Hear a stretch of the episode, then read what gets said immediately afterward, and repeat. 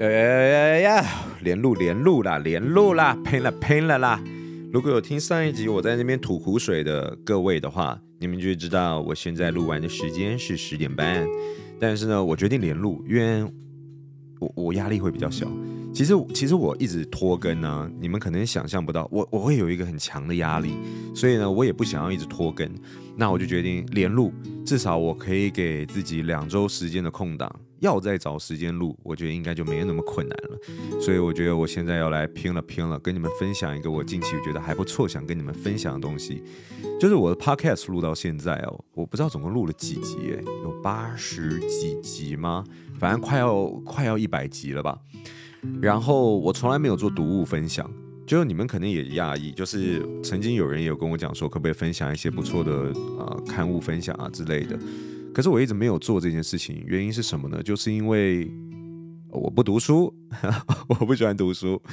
我不读书是指说我不喜欢读一些跟学业无关的书。就是如果我今天是跟学业有关的书，我当然还是必读嘛，毕竟考试就得读书。所以读书我会读，但我现在指的是这种课外。的读物的话，我基本上是不太读的。如果你问我上一本读完，就是除了我今天要跟你们分享的这本《黄金圈》以外，嗯，在上一本，呃，我上一本读的，我我我不知道是不是《水浒传》呢？应该没那么夸张，应该没那么夸张，但是真的很少。我是一个属于看书看一看以后就会非常容易犯困，然后想要睡着的人，所以其实基本上我很不喜欢看书。我看书真的极度容易产生困意，想要睡着。那这次这本书呢？为什么我想跟你们分享？跟甚至，那你可能会问说，你那么不爱看书，那你为什么这次看这本书？那这本书基本上是我员工推荐我的。然后呢，他在跟我解释里面的理呃一些事情的时候，我觉得嗯挺有意思的。我觉得我应该来看一下。而且更何况，其实这本书的作者我认识，所以我一开始就对这本书蛮有好感的。如果你们呃他是呃全名是什么啊？我也不知道，忘了。就是我知道叫 Simon。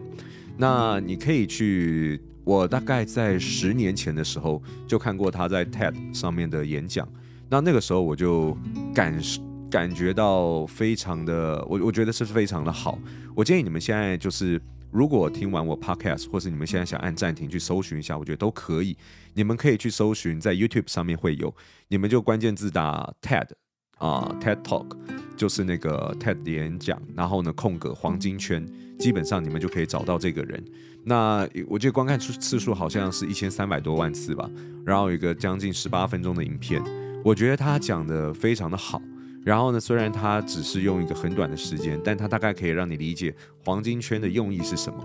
那黄金圈我这边简单讲一下好了，嗯，你们可以去听，听完以后可能感同会更深受。那其实当时我就觉得很棒，就是它的黄金圈分为三个圈，那最核心的那个就是 why，就是为什么，然后中间是 how，就是你怎么做，最后是 what，就是你做什么。那其实我觉得它很好的一点就是。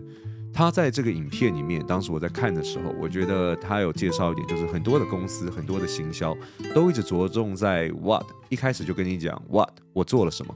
然后之后再跟你讲 how，我如何与众不同。他说很多公司就是这样，我这边有一台非常好的笔电，我如何跟别人不好？我比别人速度快了百分之三十，然后 blah blah blah blah blah blah blah blah blah blah。但是他觉得这种行销方式其实是很不聪明的。因为对很多人来讲，会吸引你的往往不是你做什么，而是你为什么做。其实他在不管在书中或者在这个演讲里面，都大量举例到苹果果粉这件事情。其实如果你听众你是果粉的话，你应该也知道，苹果一直以来可能都不是以 CP 值闻名的。就是你大概也知道，就是在同样的价格，然后你要找到更好的硬体效能，其实呃是蛮有机会的。所以以苹果来讲，其实我自己就是个果粉。但是，或是你去想一下，身为听众，你想一下，我们不要讲苹果，但你一定有特别喜欢某一个品牌，对不对？不管今天你心中脑海中想到的前三名、前五名品牌是什么，就算不是苹果也没关系。我们现在可以花个五秒钟、十秒钟想一下，你很喜欢的品牌有哪些？但最后你再拉回来去思考一件事情，就是。你为什么喜欢这些品牌？通常这个结果都是非理性的。你会喜欢一个企业，你会喜欢一个品牌，通常都是跟它的核心价值有关，就是它为什么做，它的核心理念是什么，往往才是很吸引我们的关键。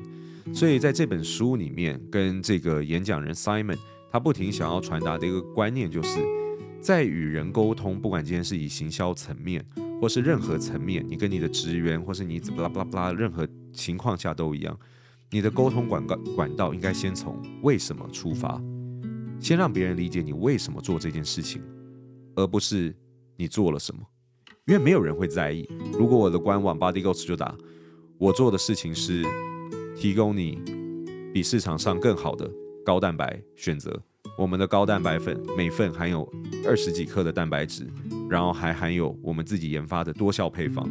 blah blah blah blah blah，听起来是不是就觉得很无聊？你可能甚至根本不想要管我在做什么，甚至一零四上面招募员工也一样。你去讲你做了什么，其实往往没有办法吸引到消费者。市场上很多人在跟你做的事情是类似的啊。哦，好，你有蛋白粉，那。其他人没有吗？对吧？所以通常要以核心为出发，就是你为什么做这件事情。但诸如我前几集讲的，就是因为我的我做这间公司，它的篇幅有点太长了，所以后续我可能要额外录一集。所以我我开始觉得我有点老高那味儿，你有你有感觉到吗？我开始有一种就是。关于这个话题，我们会在另外拍一集视频跟大家讲解的感觉。我开始已经越藏了很多有的没的东西，然后呢，都说后续会再讲，然后而且后续常常也都没有讲。那好，不管。可是我觉得真的吸引人的是，你应该开在一开始就告诉大家，Body Goals 的成立是因为我想要完成什么样子的目标，而为了完成这些目标，我做出了什么样子的产品。然后呢，我的产品是如何的与众不同，以便我可以完成我成立 Body Goals 的这个梦想。即便我还没有告诉你们那个梦想到底是什么，但听起来总觉得我们好像在干一场大事。这听起来总觉得能比较吸引人，所以就有在讲一点，就是黄金圈里面的最内内层的 Why，常常才是引起别人想不想购买。与别人认不认同你这间企业的主要核心价值，而非外围的 what，也就是你在做什么。而这个 why 往往是属于一个比较非理性的，就跟你的左脑右脑一样。其实你的左脑管控是比较理性的那一块，你的右脑是比较感性的这一块。可是呢，虽然我们常常会以为我们的购买行为，或是我们决定喜不喜欢一间品牌的行为，我们一直以为我们是以左脑思考居多。我很理性，我分享它的 CP 值，我分享它的什么什么什么。往往我们以为我们在决定喜欢与不喜欢，或是认不认同一间企业的过程中，我们以为我们是理性的，但其实真的影响我们决策的是右脑的那一部分，是比较感性的我们。我们往往会为了其他附加价值，跟这个品牌为什么做这件事情，认不认同它而去做这件事情。对啊，所以这一本书给了我一些在经营品牌，甚至跟员工沟通，甚至在带人，甚至在经营企业，不少的启发跟想法，我觉得算是蛮好的。对，所以整个书的内容里面，大概有百分之七十左右的篇幅吧。其实它都是在用不同大量的例子告诉你黄金圈为什么重要，而它重要的原因是什么？没有在使用黄金圈的企业又怎么了？又发生了什么事情？这本书其实不多，我一天就把它给看完了。其实我原本就有在看，但是我看了前三十页以后，我就一直就没有再翻了。直到我在年报前，我觉得这对于我公司年报的内容可能会有帮助，所以我决定先把它给看完再年报。到最后一刻，我就逼着自己一天内就把它给读完。一天内，我其实我大概花了十八个小时吧。我记得我读完这本书大概花了十八个小时，一口气，我就一天二十四小时内我就把它给干完。然后我我的阅读速度是属于偏慢的啦，因为我平常就没什么在看书，所以正常如果你们有在阅读的话，我觉得可能也许八个小时就看完了。我真的是属于看很慢的，而且我边看过程中会做一些笔记，然后呢去思考这个可以怎么应用在我的企业，适合还是不适合。所以我的思考时间可能会比其他人相对的再久不少。所以这是为什么我可能你们就是这是为什么你们可能不需要看这么久的原因啦。那我还是蛮推荐的，对。所以我觉得，如果我觉得你们要判断要不要看这本书的前提，你们可以直接去我刚刚讲这个 YouTube，然后去搜寻我的刚刚讲的这个 TED，然后空格黄金圈。你们听 Simon 讲，用十八分钟，你听他讲。如果你听完以后，你觉得真的好像有学到一点什么，或是有给你那么一点启发，或是让你用不同的角度去看一件事情的话，诶，你觉得挺有意思的，你再买这本书。你不要一开始听我讲完就直接去买，因为毕竟那才十八分钟。可如果你觉得这十八分钟跟你的痛调不太一样，跟你的口味不太一样的话，那可能读这本书对你来讲就会比较痛苦一点了。对，所以我可能就没那么推荐。但是拉回来讲，这本书里面其实我认为还是有所谓的幸存者偏差。幸存者偏差是什么意思呢？就是。嗯，我这样举例好了，比方我在看 Netflix 的一些管理策略上的时候，Netflix 也有出书嘛，然后他们那个叫做什么什么呃，那那他们的书名叫做什么原则啊？呃，叫叫叫什么？零原则？不是不是不是零原则，叫啊我忘记了，反正 Netflix 的那本书叫什么？那那叫什么？我忘了我忘了，反正。我觉得那本书里面，我在读的时候，就是呃，快速理解这本书的时候，我我没有我没有去读这本书，但是我花了蛮多时间去理解这本书里面的核心价值，跟他要探讨什么，甚至去看了很多呃相关的比较 general 做重点整理的一些呃，不管是 YouTube 啊，或是文章，然后我觉得这里面的幸存者偏差就比较大。那幸存者偏差的意思，也就是说，你不能因为一个人成功了。就把他的话当做百分之百。我这样举例好了，比方假设未来我成功了，但是呢，我成功的其中一个因素，我告诉你，我的公司全部都是女性员工，一个男生都没有。我当然举一个很极端的例子啊。然后呢，可是我成功了，然后呢，我就对外标榜说，要成功就一定要所有公司只用女性员工，一个男性员工都不能有。那这就是一个很明显的幸存者偏差，就是照你这个策略来说的话，那你虽然成功了，但不代表你说的话跟你的成功之间的关系是成一定正相关的。其实 Netflix 的管理模式，我觉得就是这样子。Netflix 的管理模式它非常的特别，然后我觉得它有它可取跟可以学习的地方，可是并不是所有东西都适合每一间企业的，尤其是欧美地区跟亚洲地区的呃文化又不太相同。我觉得它适合的幅度又在相对更低了，所以你可你如果因为他那本书主要在讲 Netflix 的管理原则，可如果你要把这个东西当成宝典来看的话，那我觉得就会很危险，因为我自己觉得它确实管理模式特别，但我觉得成功的原因其实往往有很多附加原因的组成而组合而成的。它的管理模式可能只是适合它产业跟它成功的其中一环而已，但是更多的企业，也许全球上面一百间企业使用跟 Netflix 一模一样的策略执行，能成功的也许就只有三间，然后其中一间就是 Netflix，可是剩下百分之九十七都不适合这样子的管理模式，都已经死了，但是死了你也看不到，你也不知道，所以我们不能因为 Netflix 讲了它的成功是因为它的管理模式很特别。就把这个东西一定程度的当成百分之百正确，我我相信你们应该听得懂我在讲什么意思，所以这就是所谓的幸存者偏差。我们不能因为他是幸存者，就把这个幸存者讲出来的话视为百分之百正确。所以我觉得在黄金圈这个理论里面，我认为哦，这本书叫做《先问为什么》啊，先问为什么。然后我觉得它好像中文名好像没有黄金圈这三个字，所以你们找的时候也许会找不太到，叫《先问为什么》。但我觉得这本书我自己读完以后，我认同它百分之八十，但其实有百分之二十不太认同。其实就我在读的时候也一直思考着这个幸存者偏差。我觉得不管是你们在摄取什么样子的知识，在吸收、在学习什么样子的内容都一样，包含我讲的内容都一样。你们不停的要给自己一个。呃，思辨能力就是你要一直有一种怀疑的能力，你永远不能觉得别人说的一百就是一百，别人说的正确就永远是正确。你要不停的去思考每个人的话中有多少东西可能是不适合我的，或是不一定是正确的。人类历史上有这么多大大小小的事情嘛，我们一直以来认为正确的事情其实都不正确嘛。呃，在几百年前，全部地球人都以为世界是平的，并不是圆的。然后呢，每个人都在诉说是地球是平的。然后呢，大家都相信有地球边界论，所以我们有一个边界掉出去就会滑下来。所有人都以为这是真理，这是事实，但事实上它是事实吗？那它不一定是嘛，对吧？所以，呃，我希望大家在听的时候，包含我在讲的内容。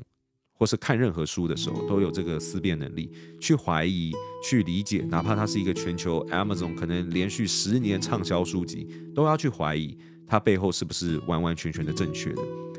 原因是因为我觉得这本书我还是很推荐哦，但是我觉得它里面有点过于强调 Why 的重要性了，有点变成是说你不能去考量数字，你不能去。忘记你的初衷，你经营企业就是不停的要跟大家讲 why why why，你为什么做这件事情？只要你可以 stick to stick on 这个 why，就是为什么我一直不停的讲为什么，我就可以解决掉很多问题。但是我觉得其实不然呢、就是有很多他里面举的例子，很多企业为什么在呃抉择的分叉点中选择了。一些可能跟他们初衷跟初心不一样的过程的的行为，最后导向了另外一边，然后呢，可能更多的是给营运考量。我觉得其实经营企业来讲，并没有那么的简单，并不是不停的去跟消费者讲 why why why，就是为什么我做这件事情就可以达到他书中这种好像可以解决掉一百趴问题的事情的的情况。当然，在就像书中的作者自己在最后也有提到。虽然他因为这件事情，然后呢，他成为了知名的演讲者，然后呢，知名的作作者，然后也受邀了无数的讲座去分享他的黄金圈理论，但其实他自己也有讲到，在书中的后面，但他依旧还是不知道如何成立一间公司。哦，这就是一个很好的论点，就是，呃。我我我们用一种比较白话的方式，但我绝对没有贬低作者的意思哦，因为如果我贬低，我就绝对不会推荐他的书嘛，对吧？但是如果我们用白话一点的意思，就是出一张嘴，你很会说，但你不会做，对吧？他的他的书里面一直不停强调强调黄金圈对于企业的重要性，但他自始至终到现在都没有成立过一间企业。甚至他也不会开公司，这是他在书籍后面他自己提到的，所以免俗了会有一点点出一张嘴的感觉，但我还是觉得他书中的内容是很重要的。只是呢，我不认同的那百分之二十，就是我希望我可以先在这边跟大家讲了，所以我我我这是一个看呃读物分享嘛，所以我也想把我的论点先告诉你们，就是我觉得他的内容有点过于强调为什么的重要性了。就是好像我一直就是我刚刚提到讲了为什么就可以解决掉所有问题，但我觉得真实在成立跟经营企业上来讲，有非常非常多的难处是没有办法基于你的初心跟你的理想跟梦想就有办法解决的。不是说我怀抱了一个梦想，跟我非常清楚的知道我为什么而做，然后我的所有行销策略跟我的所有决策行为都围绕着这个为什么来做。就可以解决掉经营公司上面的非常多的现实面的考量。我觉得很多现实面的考量是凌驾于你为什么而做的，不然你现实面你还要养员工，你还要你还要对股东有交代，你还要有很多现实面的考量。有时候并不是这本书中讲的这样子的一个核心价值就可以去解决的。所以这是我这百分之二十我为什么没有这么认同的其中一个原因，就是我觉得如果这个作者。有实际成立过一两间公司，他可能就会再用更客观的角度去看这件事情了。可是我不会认同这件事情是不重要的。这感觉像是怎么样呢？感觉就像是我看了一本跟健康饮食有关的书，你永远不会说健康饮食是错误的，就是你觉得健康饮食一定是很棒的，但是呢，它有一点过于强调健康饮食可以让你的人生成功的这种感觉。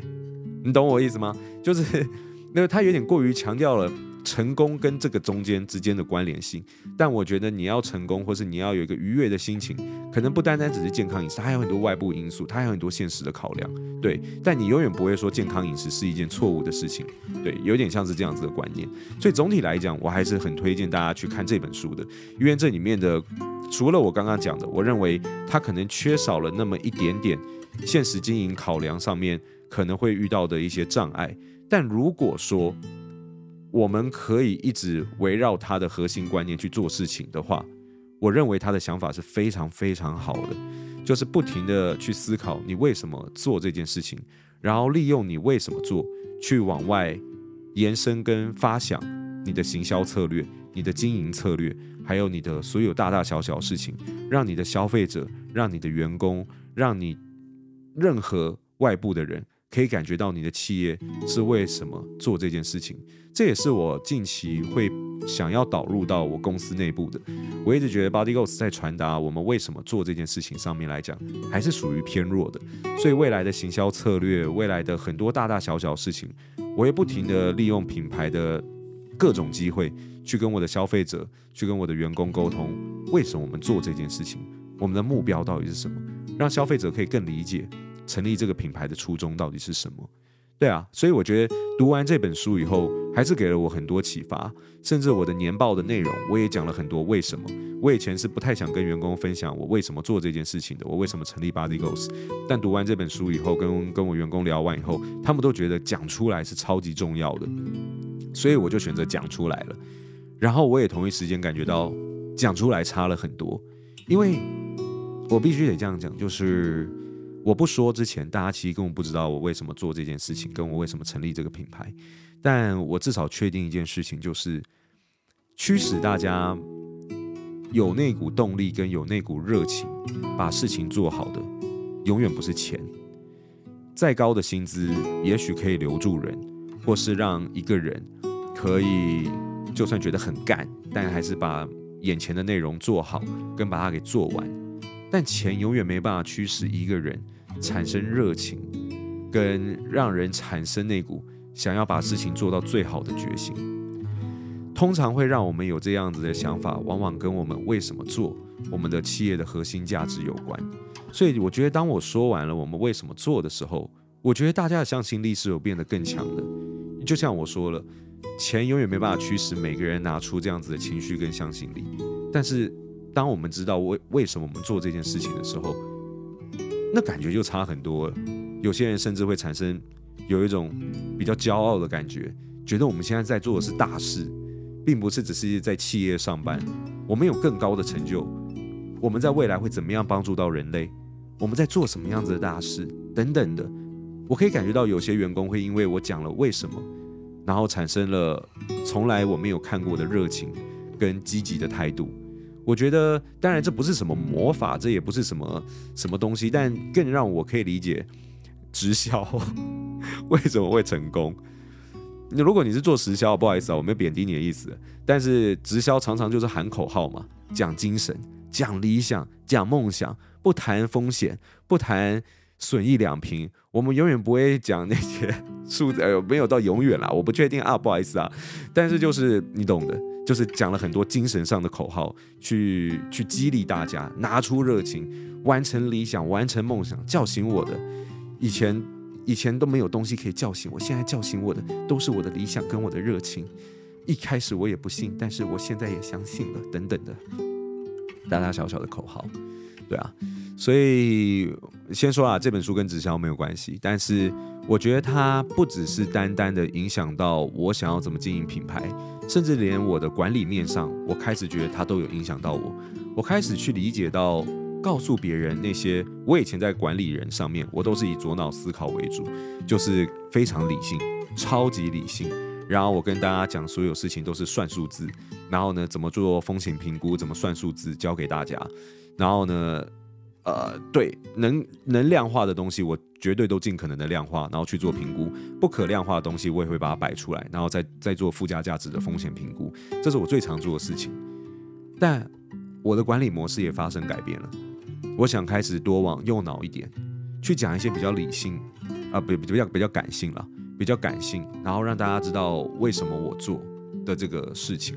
然后这样子的观念也会套用在品牌上，让更多的消费者理解 Body Ghost 为什么存在，为什么我们要做这些事情，我们品牌的核心理念价值是什么。所以我觉得这本书在各种层面上都给了我很大的启发。然后我觉得这本书教教的观念是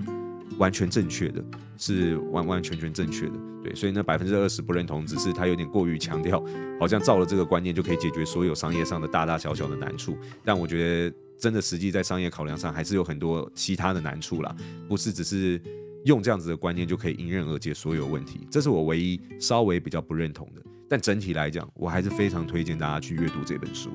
呃，叫做《先问为什么》。然后，如果你今天不确定这本书适不适合你的话，你可以先上 YouTube 搜寻 TED，然后空格打中文字就可以打黄金圈，应该就可以找到了。然后是一个一千多万的观看数的，然后做呃讲者叫做 Simon。然后你们可以先去看这十八分钟，我记得是十八分钟的影片。我现在搜了，我现在搜，来，我直接念名字给你们，以防万一哈。等我一下哦，电脑就在我旁边。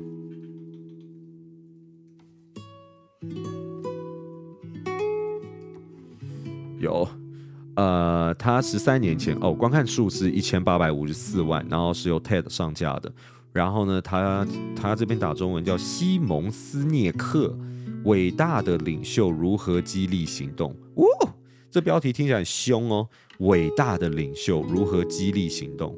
这听起来就很赞，你知道吗？所以虽然我没有讲，我虽然我整个 podcast 分享这个黄金圈的内容并没有到很多啦，但我只是点一个大概，让你们知道它的核心价值到底是什么，跟我认同这个东西多少，跟不认同这个东西多少。我更多的可能想跟你们分享这个结果，而不是想要跟你们分享这书中的内容，因为我觉得这值得你们自己去看。然后呢，这么厚一本书也不是我短短就可以讲完了，但其实要我讲完也可以，就是。